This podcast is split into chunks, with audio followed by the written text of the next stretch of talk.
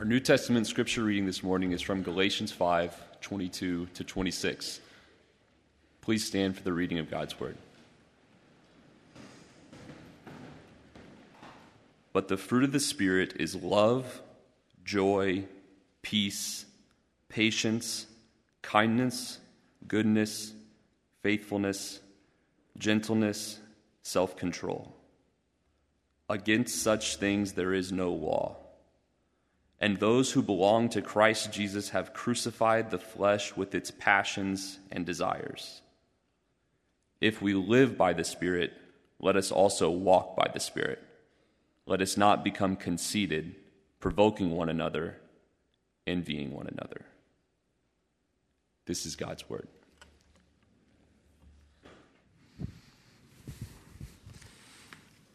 Anyone been watching any golf? Europe isn't doing too well, is it? I hear there've been, well, if you don't know golf, by the way, there's a Ryder Cup going on nearby, and USA's been doing pretty well. Perhaps you've been watching on TV. I don't watch a lot of TV because I have four children and a church.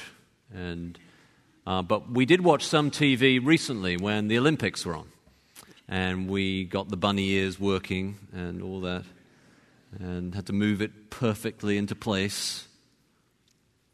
Uh, TV can be good sometimes, can't it? If there's a movie you like, or sports that you're watching, or something like that. Uh, a movie that's in my mind from this passage in Song of Songs that's a few years old now, maybe 10 or so years old, but perhaps you've seen it. It's called Castaway.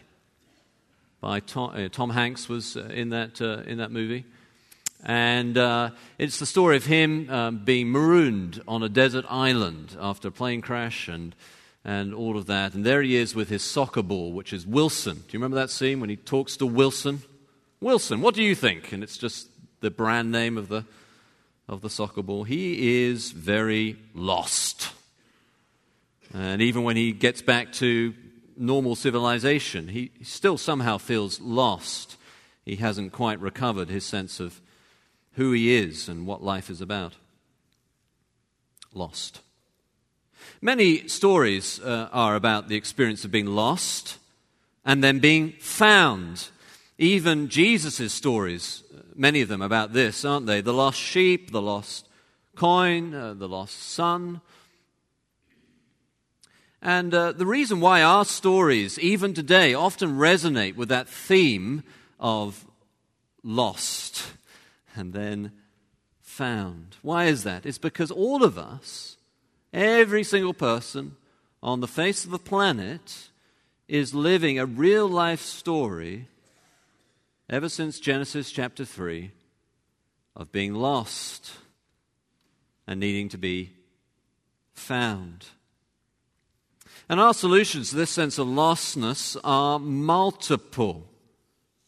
Uh, talking of uh, TV shows on this theme, the show a bit more recently called Lost uh, was very popular, wasn't it? It was, lo- it was popular not just because it was the way it was written, not because it was on a desert island and had a reality TV echo, but because it resonated with this sort of postmodern narrative of meaninglessness, where we embrace the lostness.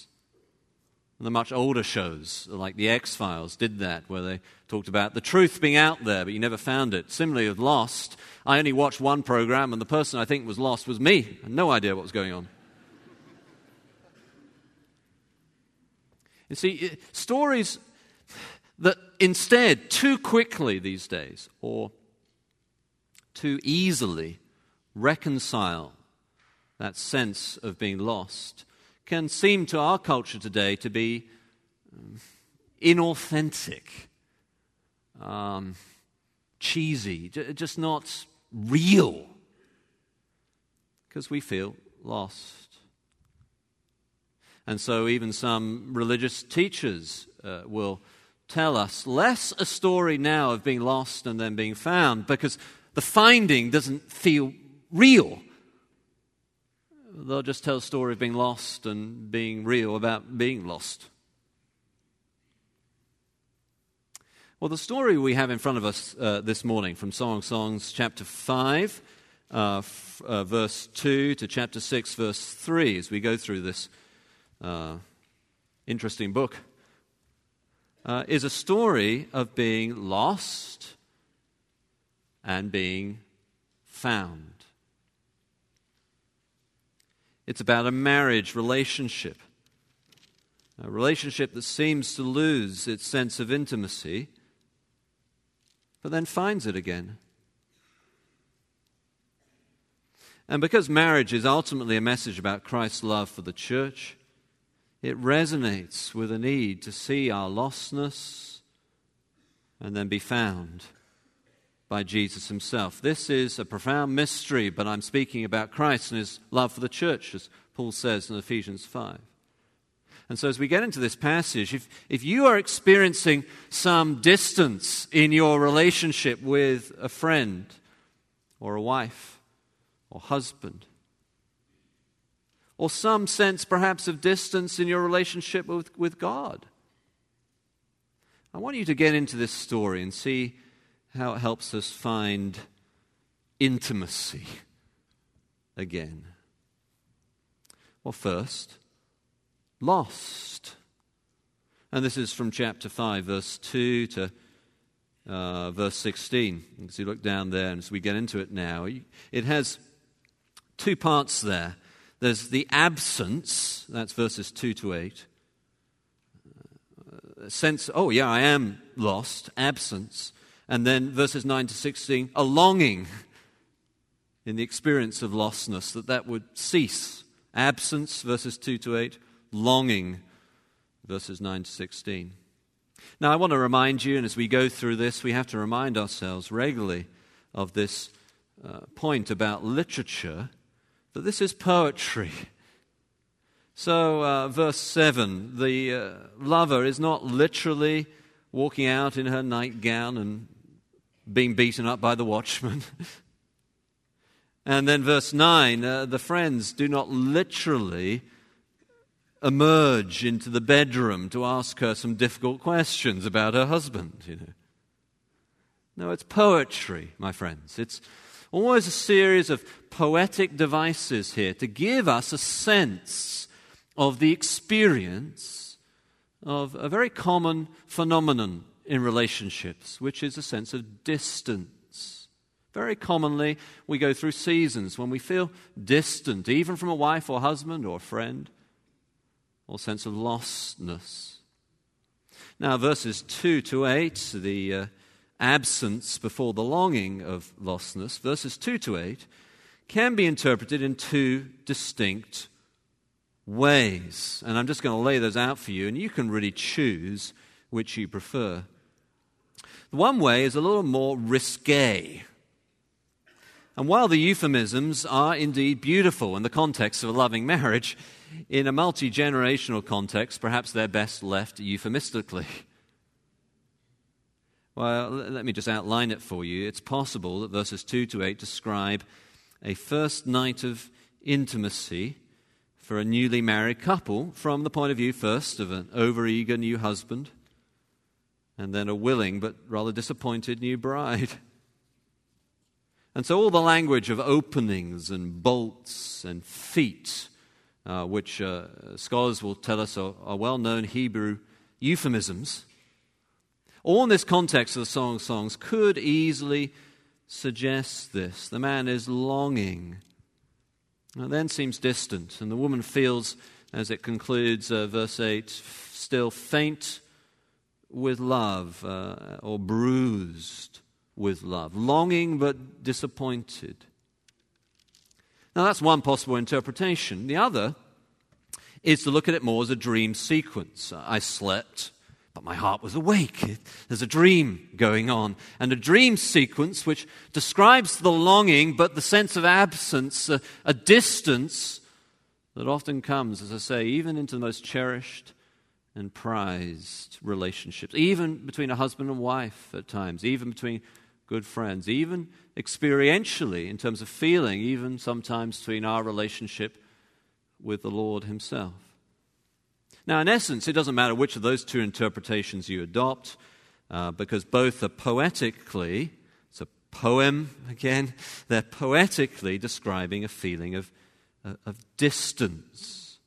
So there's absence, verses 2 to 8, and then longing, uh, verses 9 to 16. So the friends, uh, verse 9, a poetic device to indicate the doubts of the lover. Uh, they're not literally there in the bedroom, sort of imposing between the wife and the husband, asking a question. They're, they're expressing poetically the internal doubts of, of, of the bride. Uh, she's wondering to herself, you know, could he really be that good if he treated me that way? Is, is he really better than the other options? Uh, is he really that great? Is he really that wonderful? And so she has these internal doubts. And how does she answer these doubts? Well, in a very important way. So, in verse 10 on to 16, she answers them by thinking. She thinks about what makes her man so special. And it starts with his head. And I think it does that because it's not just physical beauty she's describing, it's his attitude, his mind, his personality. And then there are all sorts of images in, uh, that uh, you know, evoke um, uh, her sense of, oh, this really is the guy for me. This is the man for me. Purest gold and doves and milk and jewels and all this, some of which resonate with us today, some of which do not. But then, uh, for instance, verse 14, she says, uh, His body like polished ivory. Or as we might say, oh, he has a six pack set of stomach muscles. Uh, or perhaps not for some of us anymore, but she thinks he really is great in every possible way. I love this man. He is wonderful. She begins to think and then, verse 16, very importantly, look how it concludes. This is an important reminder I want to emphasize for us. He's not just a lover, verse 16, he is a friend. This is an emphasis that several teachers on this passage recently have, have um, made, and I think it is extremely helpful. And so I want to emphasize it for us. Rochelle, uh, my wife, when she was uh, a teenager, was uh, given this piece of advice by an aunt, or as you would say, an aunt. You know, not, not the little thing, but the, the person. Um, and um, you understand what I mean now, I think. So, uh, an aunt, an aunt, however you say that.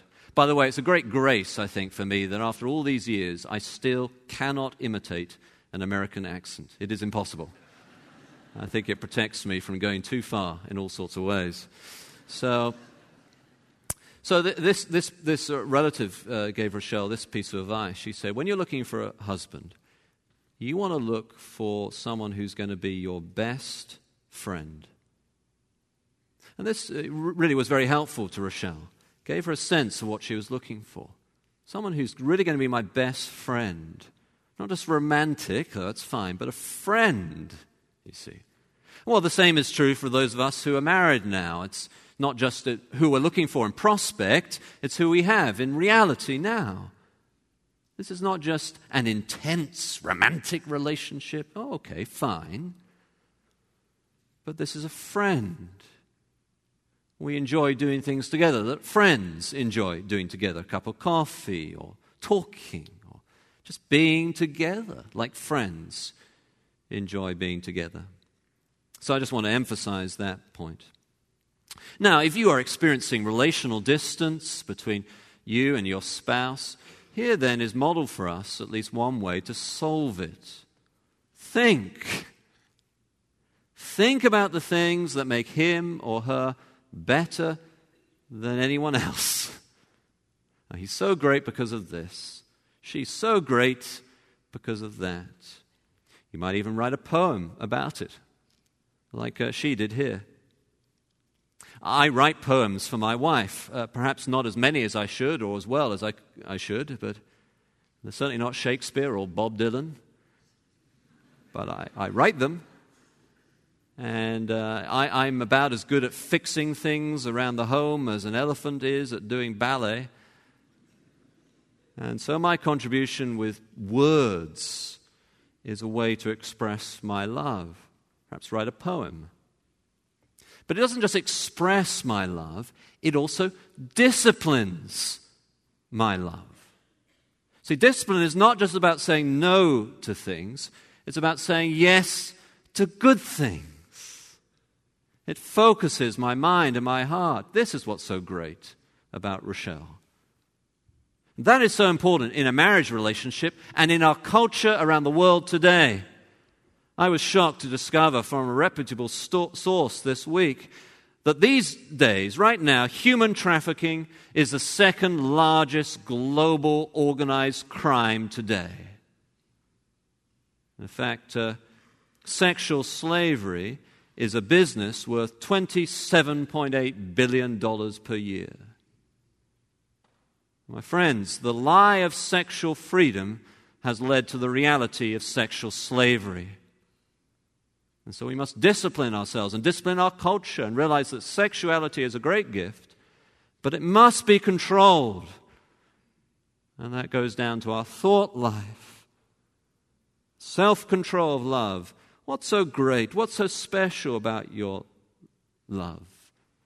It brings you back to why you are together.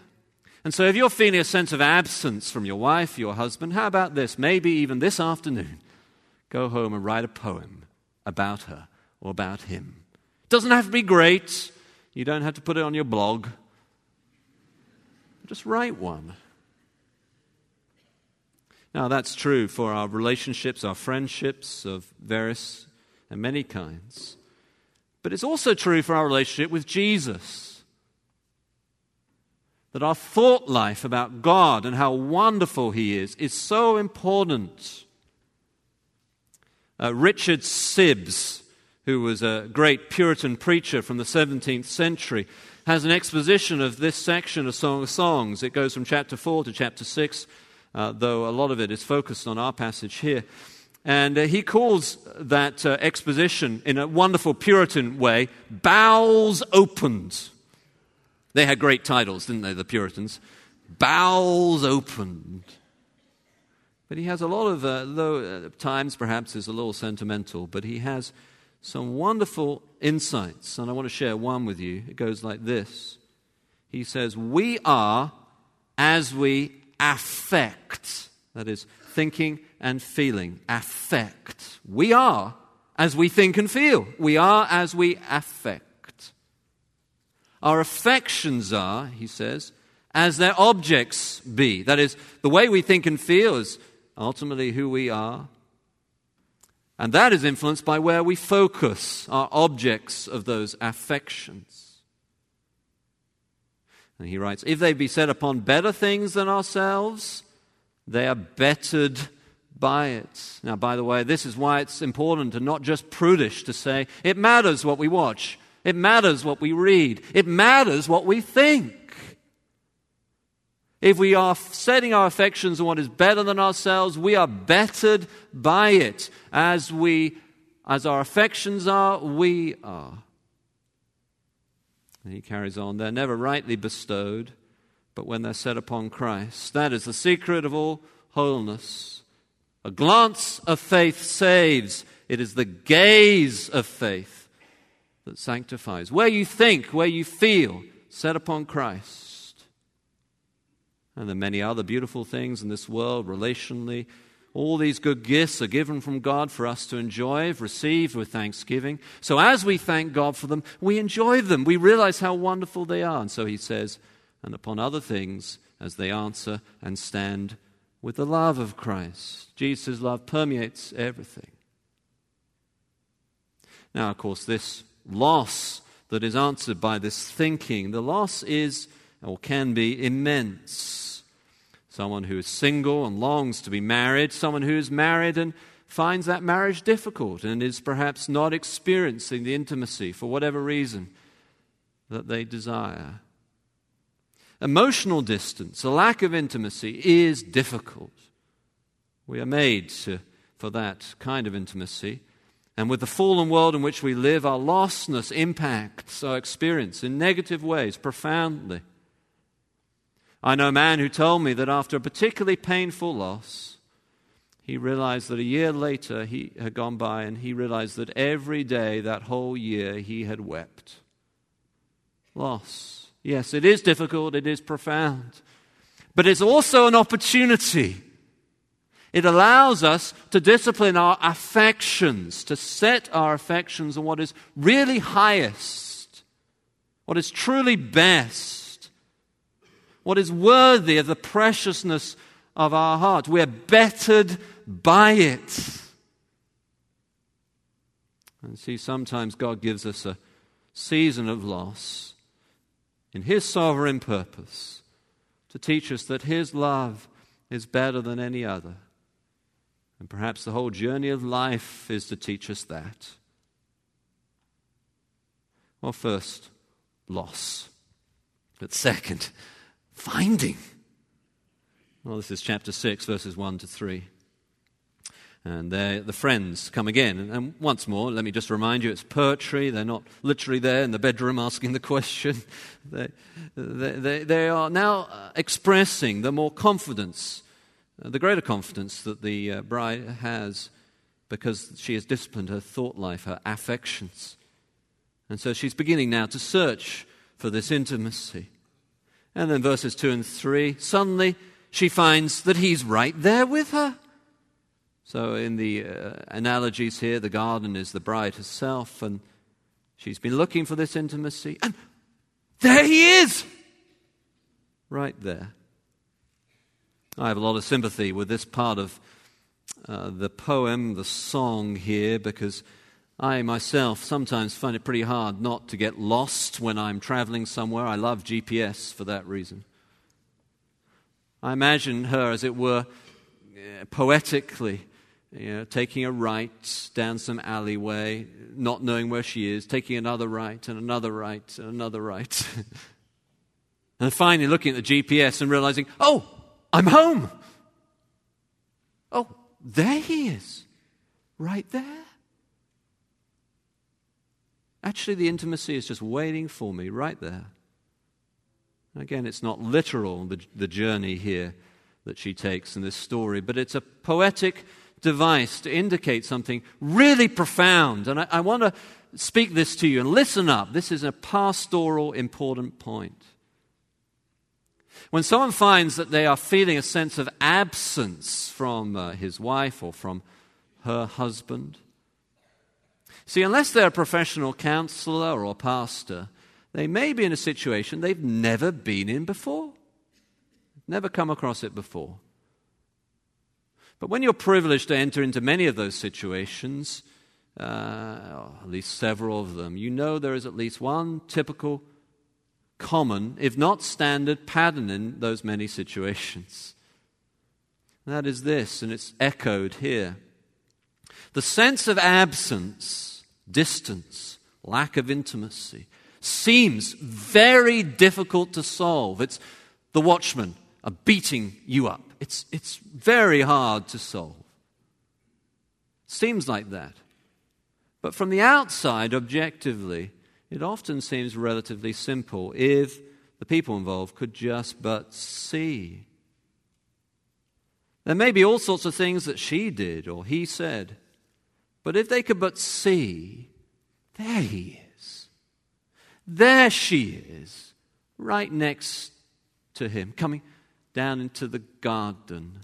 And the reason why it's right there, even though it seems very distant, is because distant, is because what we're talking about really is choice, an attitude. And so she has disciplined her mind and her thought life and her affections. Oh, the intimacy is right there. This wonderful person He's right next to me.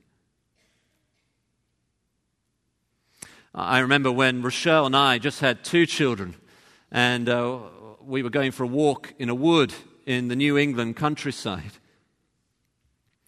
Rochelle was carrying one child in a sling. You know those things that people have that you kind of carry the child in front of you. And so one child was in the sling, and the other was running happily ahead.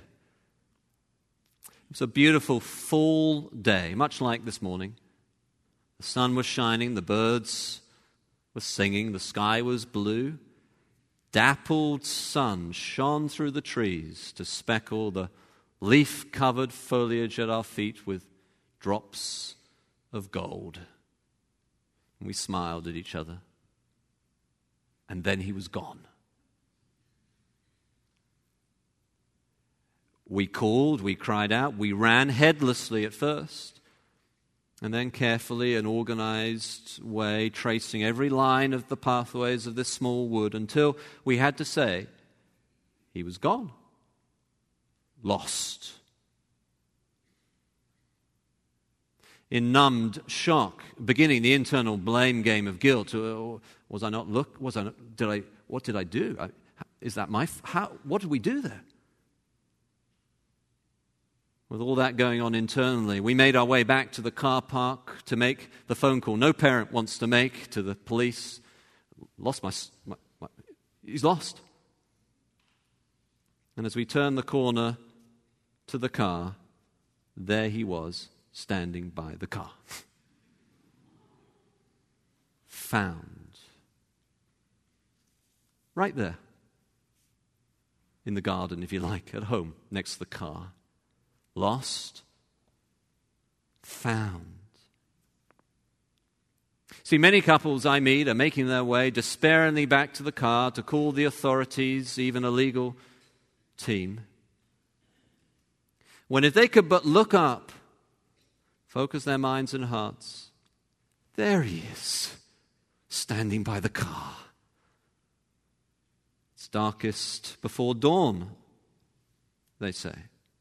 So often true relationally. There he is, right there. The one I love. Now, this actually has a big picture point, and this influences us far more than we think. All our postmodern theologies are really theologies of lostness, authentic angst, urban grit. And so we are encouraged in multiple ways in the songs we hear and all that to embrace who we are, be real about who we are, be honest and open about our identity and situation. And that's good. Indeed, in fact, we are far more lost than we can even express. But at the same time, we are far more loved than we could ever dream about or write poetries about or imagine. Christian theologies, you see, are not only theologies of lostness, they're also theologies of being found. Here's uh, one reflection on this theme. When my soul is uh, tired of trying, a reflection I found this week when my soul is tired of trying, and my heart is weary of waiting, and my eyes are sad of tears, and my brain is full of fears, when my muse is dead and gone, and my lips sing no song, lost. But then these things are all signs of the need of my times, that I should find someone with whom to be as someone too, and not just a me.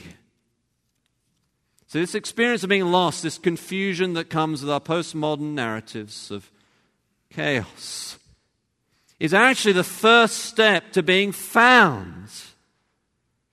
The lost son, the lost coin, the lost sheep, the lost bride. You come home, and there he is in the garden, waiting for you, looking for you all along. Think of him. Think of how Jesus tells the story of the prodigal son. Even my father's hired hands eat better than this. I will rise and go home. Think of what makes him or her so beautiful, so wonderful. Think of his radiance, his loveliness, his friendship and come home to the garden.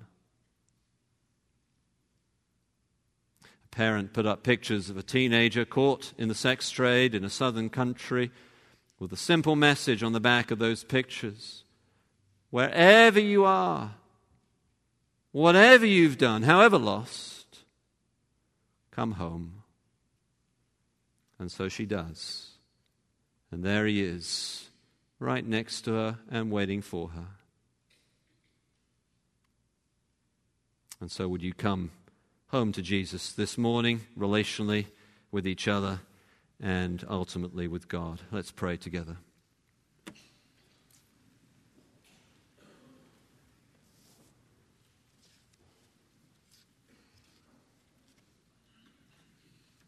May the mind of Christ, our Savior. Jesus, we pray that we would have your mind on our situations, on our relationships, that whatever is lovely, whatever is noble, we would think on these things. We pray, Father, that you would Give us the self control, the discipline to think about what is so wonderful about the spouse, the husband or wife you may have given us. And we pray, Father, that even with an experience of lostness, perhaps for some this morning, the experience of being found will be much closer than we dared to hope.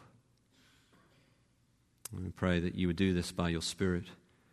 In the name of Jesus, Amen.